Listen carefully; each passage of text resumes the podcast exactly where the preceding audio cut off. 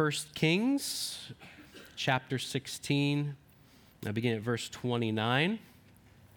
If you've not been with us for a few weeks, you may have missed the announcement that we are pausing our series in Luke until after the new year. We'll come back to Luke. We ended where Jesus is about ready to enter Jerusalem, the first day of what we call the Passion Week. We'll come back to that and look at that. Beginning after the new year all the way up through Easter and the resurrection. So we look forward to that. But in the meantime, we're going to take a little bit of a detour back to the Old Testament to Elijah, the great prophet, the prophet that the people were expecting to come again and to bring the good news that the kingdom of God was coming and at hand. And so as we work our way towards the season of Advent, we look at the first Elijah, the one who God placed in the time and place of the northern kingdom of Israel. And so before we get to our text this morning, I want to ask everyone, particularly kids, like, what is in a name? What's in a name? Do you know what your name means? Do you know what your name means? A couple of you might be finding out this morning what your name means from Elijah. My name, Jonathan, means Yahweh has given. In many cultures, the meaning of a name is taken very seriously. Right, what you name someone is a very serious thing, and it's believed in those cultures that a person will grow into their name.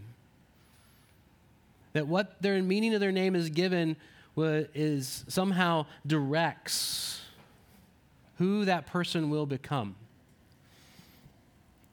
And that's why we often find in the Bible what a name means.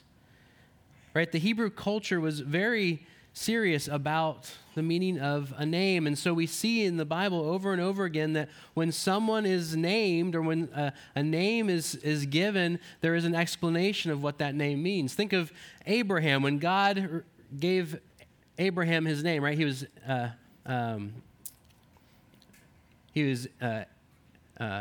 before he was Abraham, he was Abram, right? And Abraham means the father of many nations. Joshua, who helped lead the people into the promised land, Joshua means Yahweh is my salvation. Samuel, the prophet, means Yahweh has heard. Jesus, we're told, means that Yahweh saves. It's the Greek form of Joshua, or the Arabic form of Joshua, and so it means Yahweh saves. And the meaning of names are important, especially, as I said, in the Bible. They help us understand some of what God is communicating to us in His Word. Sometimes we don't have a whole lot of explanation in the Scripture, but the name of the person is there, and it helps us to understand what God is communicating through the names of those He uses for His purposes. So this morning we begin a new series on the life of the prophet Elijah. And we'll see this morning that the meaning of his name gives us what we'll need to know to properly understand what God is communicating to us through His Word. Right? These aren't just some stories that God puts in Scripture for us to read and to know kind of some things that happened in the ancient world, but this is God's Word to us. Using the prophet Elijah, and even in his name, we begin to see what God is trying to communicate to us, to His people then, and to His people now. So let's read 1 Kings, beginning at chapter 16, verse 29, through 17, verse 7. In the 38th year of Asa, king of Judah, Ahab, the son of Omri, began to reign over Israel. And Ahab, the son of Omri, reigned over Israel in Samaria 22 years. And Ahab, the son of Omri, did evil in the sight of the Lord, more than all who were before him. And as if it had been a light thing for him to walk in the sins of Jeroboam, the son of Nebat, he took for his wife Jezebel, the daughter of Ethbaal, king of the Sidonians, and went and served Baal and worshipped him. He erected an altar for Baal in the house of Baal, which he built in Samaria. And Ahab made an Asherah. Ahab did more to provoke the Lord, the God of Israel, to anger than all the kings of Israel who were before him. In his days, Hiel of Bethel built Jericho. He laid its foundation at the cost of Abiram, his firstborn, and set up its gates at the cost of his youngest, Segub, according to the word of the Lord, which he spoke by Joshua, the son of Nun. Now Elijah the Tishbite of Tishbe in Gilead, son of Ahab, said to Ahab, "As the Lord, the God of Israel, lives, before whom I stand, there shall be neither dew nor rain these years except by my word." And the word of the Lord came to him, "Depart from here and turn eastward, and hide yourself by the brook Cherith, which is east of the Jordan. You shall drink from the brook, and I have commanded the ravens to feed you there." So he went and did according to the word of the Lord. He went and lived by the brook Cherith, that is east of the Jordan. And the ravens brought him bread and meat in the morning, and bread and meat in the evening, and he drank from the brook. And after a while the brook dried up, because there was no rain in Israel. Please pray with me. Heavenly Father, we thank you for your word. We thank you for your word, Jesus, who was made flesh and dwelt among us. We pray that as we come to your word today, we would see more of you, more of your son, Jesus. Lord, that we would be not only transformed by it, but conformed to it. Lord, give us eyes to see and ears to hear, we pray. In Jesus' name, amen. So before we get to Elijah's life and what the Lord is communicating to us through his life and ministry, we need to understand the context and the background for what is happening in Israel at this time. The nation of Israel is now a divided kingdom. There's 2 tribes in the south making up the kingdom of Judah and 10 tribes in the north making up the kingdom of Israel. And this is where we find ourselves in our text, in the northern kingdom, in the nation, the kingdom of Israel. The northern kingdom is still about 100 years until they will be carried off into exile by the Syrians, and Judah is still about 250 years until they will be carried off into exile by the Babylonians. And both kingdoms are exiled at these different times because of their great sin against God and against their fellow people. And while the writings of the kings were likely, 1st and 2nd Kings, were likely written over a period of time, they were most likely compiled into the current form while the people of Israel were in exile. And this is important for us to know and to remember as we study the life of Elijah, to understand that the books of the Kings were written over this time but compiled while Israel was in exile. As you can imagine, the fall of Jerusalem in 586 BC and the events that immediately followed it came as a devastating blow to the people of Judah. Jerusalem lay in ruins, ordinary homes and palaces, and most importantly, the temple, the great symbol of Yahweh's presence with Israel, was destroyed. Many had been killed, and many others had been deported to Babylon. And the pain and grief of the time is well expressed in Lamentations chapter 1, verse 1. "How lonely sits the city that was full of people. How like a widow has she become. She who is great among the nations, she who was a princess among the provinces, has become a slave."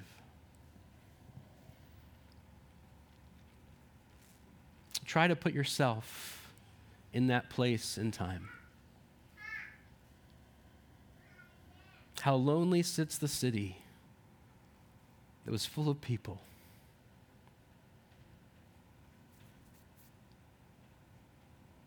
My guess is that many in Ukraine are asking that same question seeing that right now as well. How lonely sits a city that was full of people. You see, this isn't just a text for that time and place. Those people. It's a text for all times and places, for all people. How lonely sits the city that was full of people. Can you put yourself there? And if you can, what did it all mean? Was Israel's God not in control of nature and history? Were there other, more powerful gods in Babylon because the Babylonians were victorious over Israel? If the God of Moses did exist and was good and all-powerful, how was it that God's chosen city and temple had been destroyed? And how was it that God's chosen royal line, the line of David, seemed to come to an end?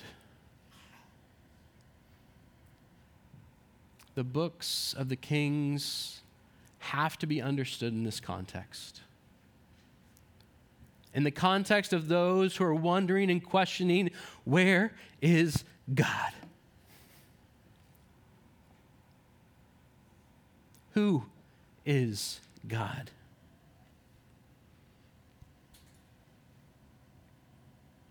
They are a historical and sustained response to these and other questions. They were designed to provide their initial audience and us a true interpretation of what happened to Israel in 586 BC. Israel's God, our God, is fully in control of nature and history. There is no other. There are no more powerful gods anywhere. It is, in fact, this good and all-powerful God who has himself overseen the destruction of his chosen city and temple and has chosen to send his people into exile. The reason of these actions lies in Israel's great sinfulness. Israel has not obeyed God or heeded his word through the prophets. And the fact that God is one, the one true God, represents both the ultimate reason for the events in 586 BC, but also the ultimate hope for restoration. For if there is only one God, nothing and no one can frustrate his purposes. With all this in mind, we come to our text this morning. Maybe people like the people then, questioning, wondering, where is God in the midst of this? And the question that we're confronted with from our text is Yahweh your God? Right? Is Yahweh the covenant God, the special name that God gave to his people? Is Yahweh your God? It's the question our text poses to us this morning. Is Yahweh your God? Because the end of chapter 16 describes those who Yahweh is not their God, describes this new king Ahab that has come to power and how evil he was in the sight of the Lord. We get these few sentences describing how evil Ahab was. He was more evil than any king before him. He brought God to anger more than any king before him. He worshipped Baal. He set up a temple to Baal. He set up Asherah poles, another Middle Eastern deity. He turned to other gods and was an evil, evil king in how he treated his people. But we also get these strange few sentences about Jericho being rebuilt. You're like, what in the world? How does this have anything to do with Ahab or Elijah? But in both the information about Ahab and Hiel of Bethel, we see descriptions of two people who display that Yahweh isn't their God. Ahab is very clear. He worshipped Baal, set up Asherah poles. He was evil, did evil. But what about this Hiel guy?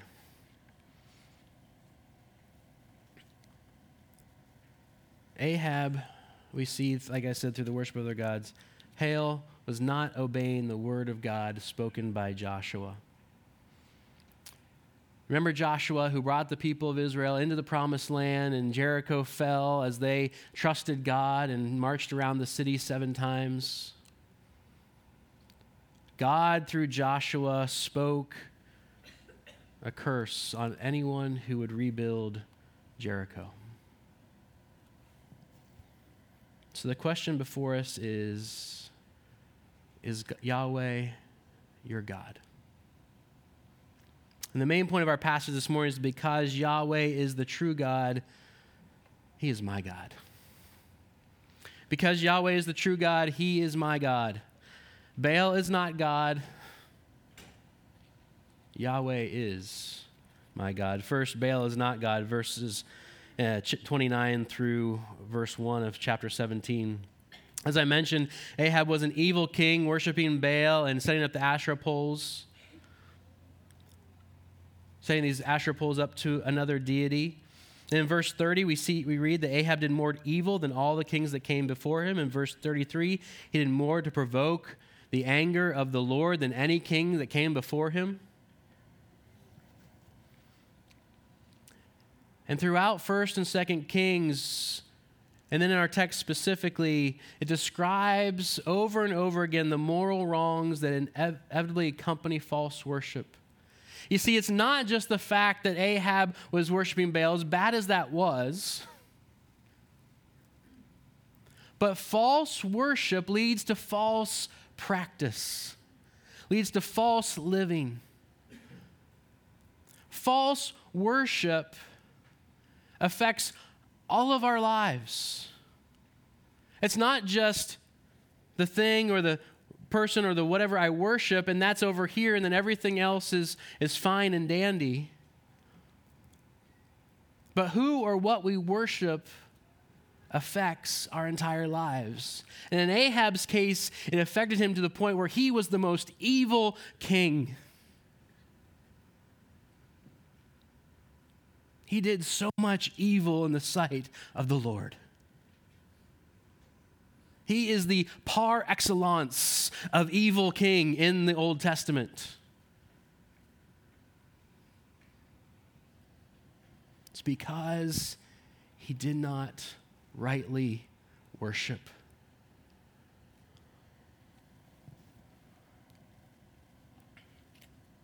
Over and over again throughout 1st and 2nd Kings in our text, it shows us that true worship of God is always bound up with obedience to the law of God, and that the worship of something other than God inevitably leads to some kind of mistreatment of our fellow humanity in the eyes of God. Right? Our worship, our gathered worship, our private worship, our worship is directly linked to how we think, how we speak, how we care, how we serve other people.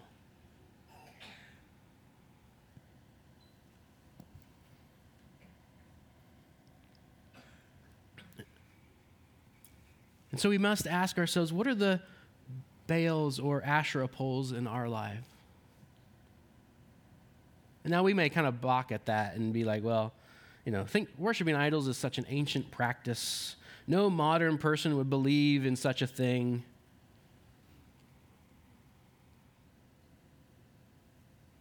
And yet any source of life, any explanation of reality, any strength for living that robs Christ of his exclusive glory in our hearts is an idol and will inevitably degrade us. Anything that takes the place of Yahweh, of Jesus, of God the Father, God the Son, God the Holy Spirit, anything that takes the place of him in our lives robs him of his glory and will inevitably degrade us. Just like it degraded Ahab. Just like it degraded Hiel of Bethel. A friend of mine describes idolatry this way. He said, "This is the way idolatry works. It sidles up to the real God. It appropriates his language, his promises, but false gods never deliver." Right? They look and they feel and they sound kind of like the real thing. Whether it was in the ancient world or today, right? I mean, you worshiped Baal because you believed that he had the power over nature, over fertility. And so you worshiped Baal because you believed that there was a power there that was beyond yourself.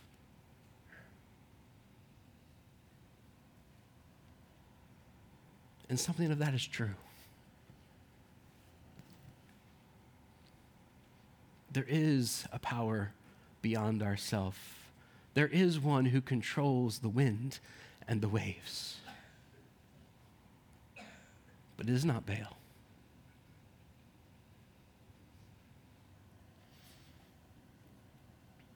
What is it in our lives that sidles up real close to the real God, appropriates his language, his promises, but will fail to deliver?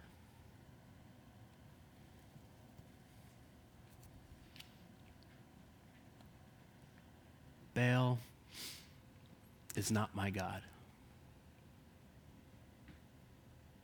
But does your God or my God go by a different name?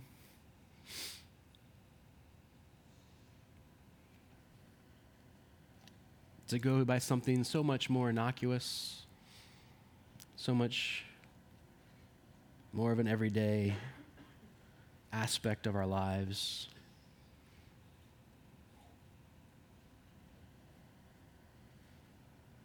Baal is not my God.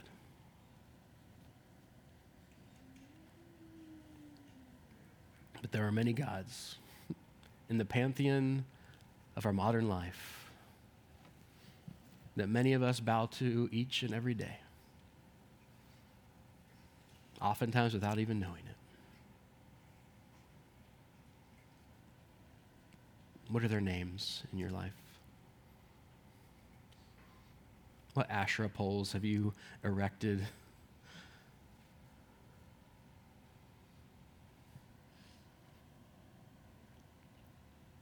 Yahweh, on the other hand, is my God. Verse 17, chapter 17, verses 1 through 7. This man Elijah comes on the scene. He's from Tishbe. It's his hometown in the region known as Gilead, in the northern kingdom of Israel, east of the Jordan River, about halfway between the Sea of Galilee in the north and the Dead Sea in the south.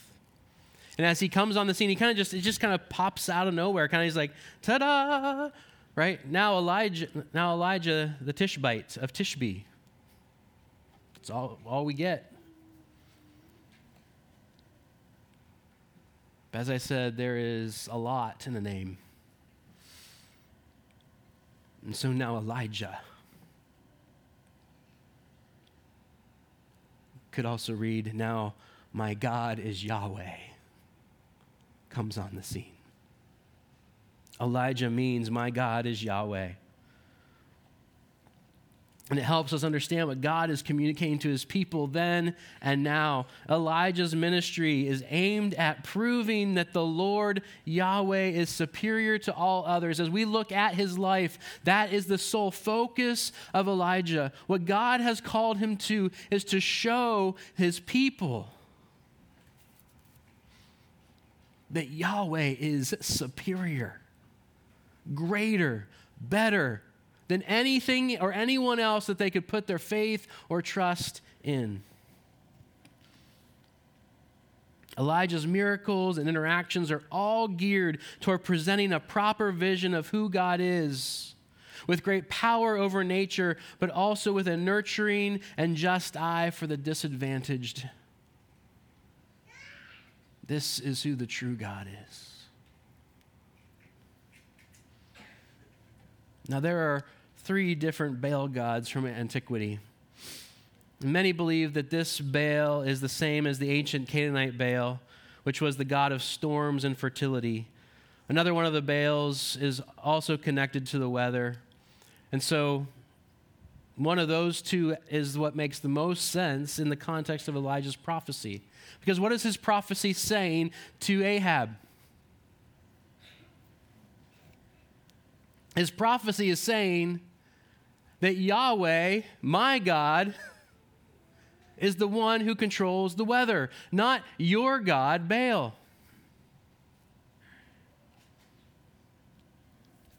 And by withholding rain, Yahweh is demonstrating the power of his kingship in the very area of nature over which Baal is thought to have jurisdiction. And announcing this beforehand to Ahab is the means by which Yahweh's kingship and power are being portrayed. If Baal is the provider of rain, then this pronouncement by Elijah has no standing. It won't happen. But if Yahweh announces it, that he will withhold it, the contest is on. Let's see who wins. And God's word comes to Elijah and sends him away to a place where he will be safe as he awaits God to fulfill what he has promised. Right, he sends him away, depart from here and go to the brook Cherith, which is east of the Jordan, and you shall drink from the brook. And I have commanded the ravens to feed you there. So he went and did according to the word of the Lord. He went and lived by the brook Cherith that is east of the Jordan, and the ravens brought him bread and meat in the morning and bread and meat in the evening, and he drank from the brook. And after a while the brook dried up because there was no rain in the land. Right, it ends reminding us that God is in control of the rain. That what Elijah had prophesied to Ahab has come true. There is no longer water flowing in the brook because God is fulfilling his promise. And God protects Elijah by sending him away. Elijah's obedience to the word of God in his life is an essential aspect of God's protecting grace. He believes what God says, and he follows God's word.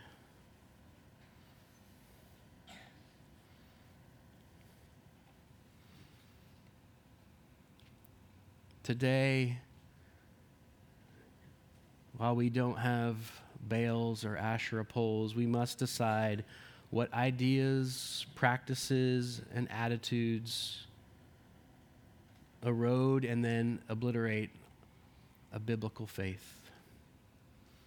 What take the place of the only true God in our lives. We live in a world of pantheon of ideas, worldviews, lifestyles, theologies, and associations that are antithetical to biblical Christianity. These attachments deny the uniqueness of God's covenant with the church. They encourage adherence. It doesn't encourage adherence to our worship. It encourages worship of other things or gods, and obliterates the authority of God in our daily lives. Like Elijah, we must know and understand what constitutes essential faith. Yahweh is my God. And whatever leads us away from clear biblical teaching about the Lord constitutes the opportunity for losing distinctive faith. It leads toward Baal being our God, not towards God, my God being Yahweh. Brothers and sisters, Elijah, as we read in James, is a man like us. Right, James is reminding us there is nothing special about Elijah other than who his special God is. Elijah was a person just like you and me. A person who believed, who knew that Yahweh is my God. Brothers and sisters, may we all, with one voice, be able to say, Yahweh is our God. Let's pray. Heavenly Father, we thank you and praise you for your word. We thank you for the reminder in the life of Elijah that you are our God. There is no other. Lord, you are the one true God, maker of heaven and earth. Your only Son died for our sins and rose from the dead. And your Holy Spirit lives and dwells within us. Lord, we pray that we more and more live as those who have the name Yahweh is my God. We pray this in Jesus' name.